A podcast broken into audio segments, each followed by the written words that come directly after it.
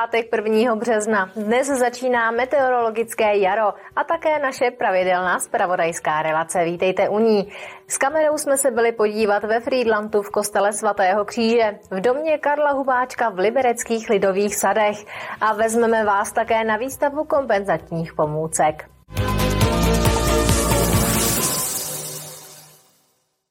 Freeland připravuje revitalizaci areálu kolem kostela nalezení svatého kříže. Akce bude rozdělená do několika etap. První část by mohla začít už příští rok a týkat se bude zatravněné plochy mezi ulicemi Kostelní a Děkanská. Její součástí je i terakotová křížová cesta. Okolí kostela nalezení svatého kříže ve Friedlandě dlouhá léta patřilo církvi. Městu se ho ale nakonec podařilo získat bezúplatným převodem.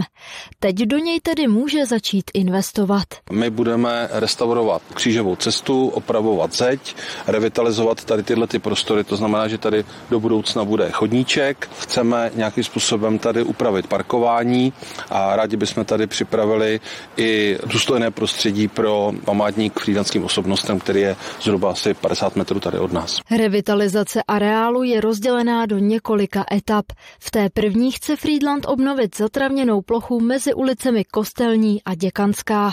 Kdy obnova začne, bude záležet na penězích. My máme primárně požádáno eh, vlastně z programu regenerace městských památkových zón z Ministerstva kultury a bude záležet na to, kolik peněz dostaneme a kolik peněz bude stát veřejná zakázka, kterou budeme vypisovat. Starosta odhaduje, že první etapa bude stát okolo 2 milionů korun. Z dotace by mohla radnice získat až 600 tisíc.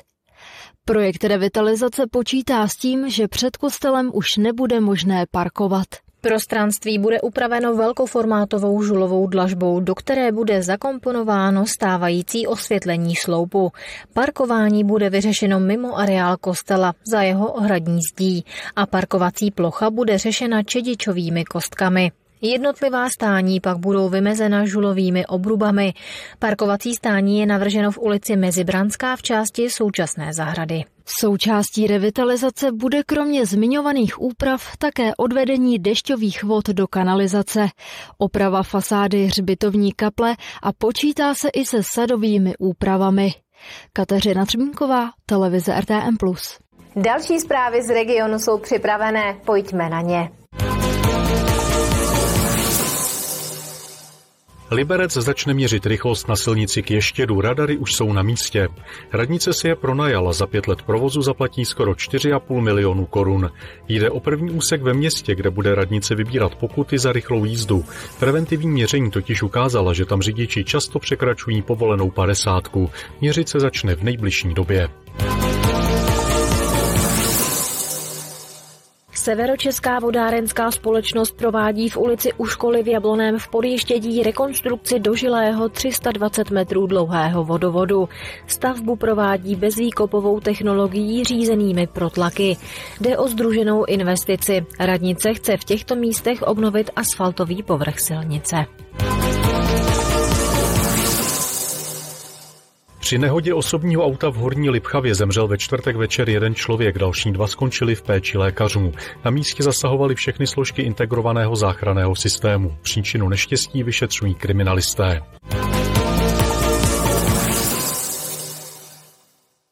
Dům autora hotelu Vysílače na Ještědu se návštěvníkům otevře v červnu. K vidění tu budou pokoje, kde Karel Hubáček se svou rodinou žil a také ocenění, která architekt za svou práci získal. Experimentální stavbu ze 60. let minulého století si mohou zájemci prohlédnout virtuálně už nyní. Kde slavný architekt Karel Hubáček snídal, odpočíval nebo kde se koupal? Do domu, ve kterém se svou rodinou žil, už je možné nakouknout, i když ne úplně doslova. Ten dům je možné už si nyní prohlédnout virtuálně na doméně www.důmkh.cz. Ten dům je ve stavu, jak nám ho rodina Hubáčkových předala, včetně jako vystavače a koštěte, jo, které opravdu jako nepotřebujeme vystavovat, ale je to tam zdokumentováno, to si můžou prohlédnout návštěvníci. Dům v Lidových sadech byl jedním z hubáčkových prvních projektů. Navrhl ho v 50. letech jako experimentální stavbu. Zpočátku ho neprojektoval pro sebe, nakonec v něm ale strávil velkou část života. Ten dům byl ohromně skromný, ovšem byli v něm umělecký díla, který táta dostával, že? takže toho tam bylo dost, ale opravdu byl skromný a mrňavý, takže tlačení v koupelně ano. Veřejnosti by se měl dům zpřístupnit jako součást doprovodného programu 12.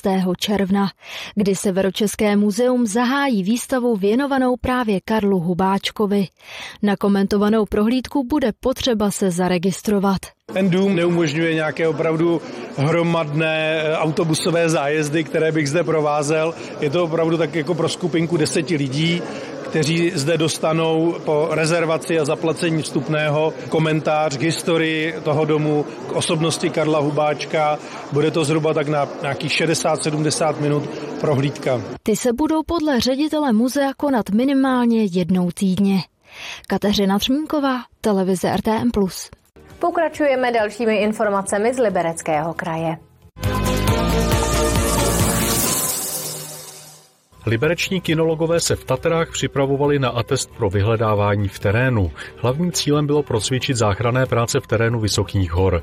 Díky příznivým sněhovým podmínkám si mohli zkusit transport na sněžných skútrech, přesun na lyžních a sněžnicích nebo vyhledávání osob zavalených lavinou. V Liberci přibyl žulový pomník nazvaný dětem, které nepoznali svět. Jsou na něm jména 11 dětí, které za druhé světové války žili jen v nacistických lágrech. Narodili se v Liberci a zemřeli v Osvětimi. Památník je u Kunratické ulice v místě bývalého koncentračního tábora z druhé světové války. Na 3. března připadá Světový den sluchu, snaží se upozornit na důležitost zdravého sluchu. Řada organizací proto v tento den připomene, jak se ke sluchu chovat, abychom si ho nepoškodili a jak správně přistupovat k lidem, kteří sluchové postižení mají. Ani naší televizi nejsou lidé se sluchovým postižením lhostejní. Samozřejmostní jsou u nás popisné titulky v pravidelné spravodajské relaci a u vybraných pořadů.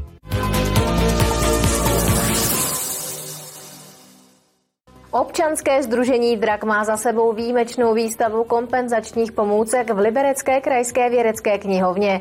Zájemci si mohli pomůcky vyzkoušet a získat potřebné informace. Své místo tady měli i zástupci zdravotní pojišťovny, úřadu práce nebo technické univerzity. Kompenzační pomůcky významně ulehčují každodenní činnosti a neodmyslitelně patří do života spousty lidí.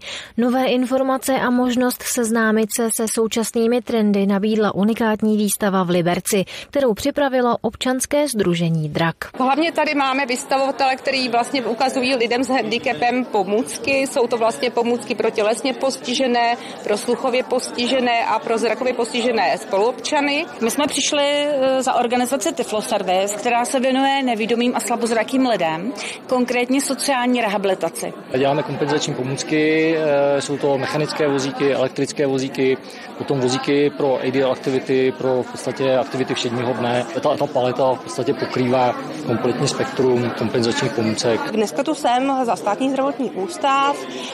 Moj, mým úkolem je tady prezentovat správné čištění zubů, správnou péči, nejen techniku, ale právě detaily, co se týče používání vydávání všech druhů kartáčků. Máme tady pak vlastně doplňující programy eh, ze zdravotní pojišťovny. VZP tady zastupuje vlastně a představuje programy preventivní péče nebo prevence zdraví.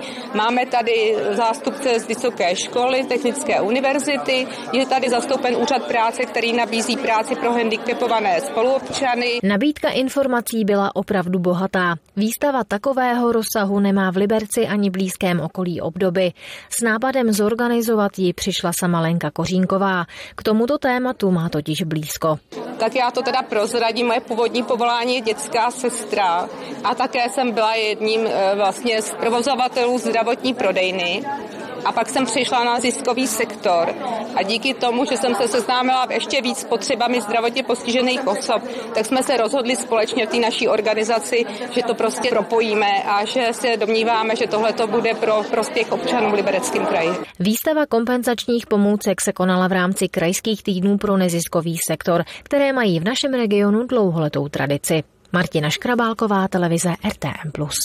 To byly páteční zprávy, poslední z tohoto týdne. Uvidíme se zase v pondělí, tak se těším na viděnou. Teď už naše pořady, klidný víkend.